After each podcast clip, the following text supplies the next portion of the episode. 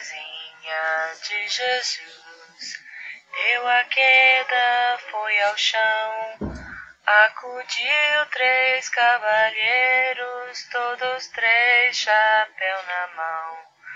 O primeiro foi seu pai, o segundo seu irmão, o terceiro foi aquele que a Teresa deu a mão.